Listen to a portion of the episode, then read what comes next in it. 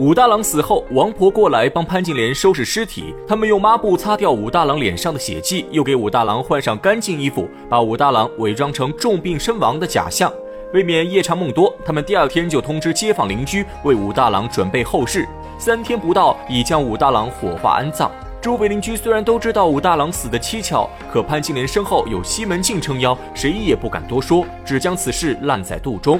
武大郎一死，西门庆和潘金莲更是无所顾忌，每天就躲在潘金莲家中厮混。好景不长，武松从东京回来了。此时距离武松离开刚好两个月。武松回来后，先见过县令，交接完差事，然后便大步流星赶往武大郎家。阳谷县城百姓看到武松归来，个个议论纷纷，都知道必有大事发生。武松一心记挂着哥哥武大郎，大步流星地赶到武大郎家门口，一抬头却正看到门上挂着两只白灯笼。武松的满腔欢喜瞬间化为乌有，整个人如遭雷击，呆立当场。门上挂白灯笼，那是祭奠死人的标志，而武大郎家中只有他和潘金莲夫妻二人。武松反应过来后，心急如焚，死命拍打大门，口中不断呼喊着哥哥的名字。此时，潘金莲正和西门庆在楼上鬼混，一听到武松回来了，二人当场吓得面如土色。潘金莲临危不乱，急忙打开后门，让西门庆从后门逃走，自己则匆忙穿上校服，哭哭啼啼出门来迎接武松。武松也不搭理潘金莲，一脚踹开房门，大步闯入屋中，撩起帘子一看，正看到屋中摆着武大郎的灵位。武松脑中轰隆一声，只觉得仿佛整片天空都塌了下来，脑海中一片空白，泪水不知不觉已经溢满眼眶。他万万没有想到，自己临走前的那一面，竟是与哥哥武大郎的最后一次相见。他们兄弟二人自幼相依为命，武松性如烈火，调皮惹事。多亏有哥哥武大郎任劳任怨，为武松收拾残局，将他含辛茹苦养大成人。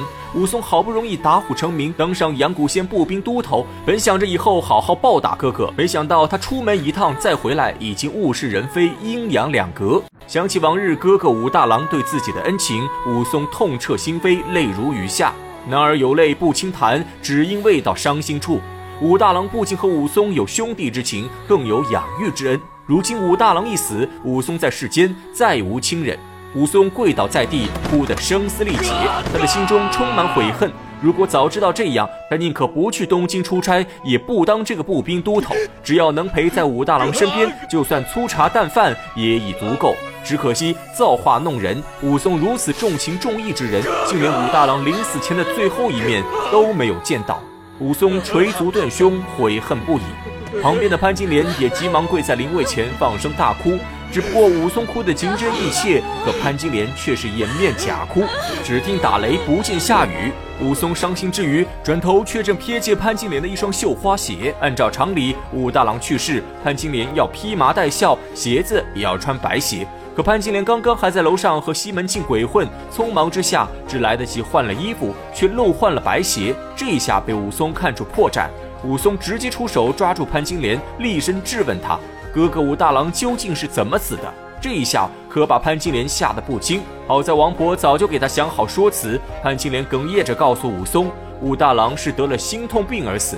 武松一听，心中更加纳闷。他知道武大郎身体一向健康，从来没有得过心痛之类的疾病，让潘金莲详细交代。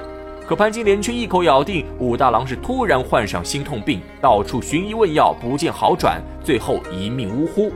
武松心中起疑，又问潘金莲：武大郎是什么时候死的？尸首现在埋在哪里？潘金莲告诉武松，再过两天便是武大郎的头七。因为事发突然，她一个弱女子不知道该怎么办。多亏隔壁的王干娘帮忙料理后事，才将武大郎火化下葬。而负责验尸的正是本处团头何九叔。潘金莲所有的说辞都是王婆精心设计，表面听起来毫无破绽，再加上潘金莲装腔作势，在旁边呜呜咽咽的假哭，更显得柔弱无助。武松虽然感觉有些不对劲，可一时间又找不到证据，只能暂时放过潘金莲。可武松心细如发，决定要自己查明真相。他先是派遣两个手下，一前一后把潘金莲家门守住，不让潘金莲和外人接触。然后武松亲自带刀去找团头何九叔。在宋代，行有行首，团有团头，各行业的首领都可以叫做团头。而这何九叔就是阳谷县殡葬行业的首领。何九叔一看武松凶神恶煞，持刀前来，整个人被吓得魂不附体，赶紧拿出自己先前藏下来的证据。原来武大郎死后，潘金莲请何九叔去验尸，何九叔走到半路却被西门庆拦下。西门庆交给他十两白银，让他行个方便，不要透露武大郎的死因。何九叔虽然不知道其中有什么蹊跷，可他不敢得罪西门庆，便收下了十两白银。等何九叔看到武大郎尸首时，这才明白西门庆为什么要贿赂他。那武大郎七窍流血，嘴唇上还留有齿痕。何九叔经验丰富，一眼就看出武大郎分明是中毒而死。何九叔是个聪明人，看破却并不说破，假装若无其事的将武大郎火化安葬。可何九叔心中清楚，武大郎被人害死，武松回来肯定不会善罢甘休。于是何九叔在火化完后，偷偷藏下了武大郎的两块骨头。这两块骨头全部发黑，足以证明武大郎是中毒而死。由此也能看出何九叔为人十分精明，他并没有被利益迷惑，关键时刻还给自己留下了保命手段。这便是小人物的处世求生之道。如今眼看武松找上门来，何九叔立刻把骨头和十两白银交给武松。武松看后怒火滔天，本想直接去找潘金莲算账，可他仔细一想，潘金莲是一个妇道人家，应该没有胆量做这种事，他的背后必定有人指使。联想起潘金莲先前的举动，武松已然猜出武大郎是被潘金莲和他的奸夫所害。想到此处，武松转身又问何九叔。和潘金莲私通的人是谁？何九叔不敢直接说出西门庆，当下告诉武松，运哥曾经和武大郎去王婆茶馆捉奸。于是武松带着何九叔又去找运哥，运哥收了武松五两白银，把西门庆和潘金莲的事情如实告诉武松。武松听后，立刻拉着二人赶到阳谷县衙，状告西门庆和潘金莲毒杀武大郎之罪。武松有人证，有物证。按理来说，西门庆罪责难逃。可这阳谷县令与西门庆有金钱交易，而且西门庆在东京也有后台，阳谷县令便决定袒护西门庆，只推说证据不足，无法立案，让武松不要再胡闹。说完便匆匆退堂。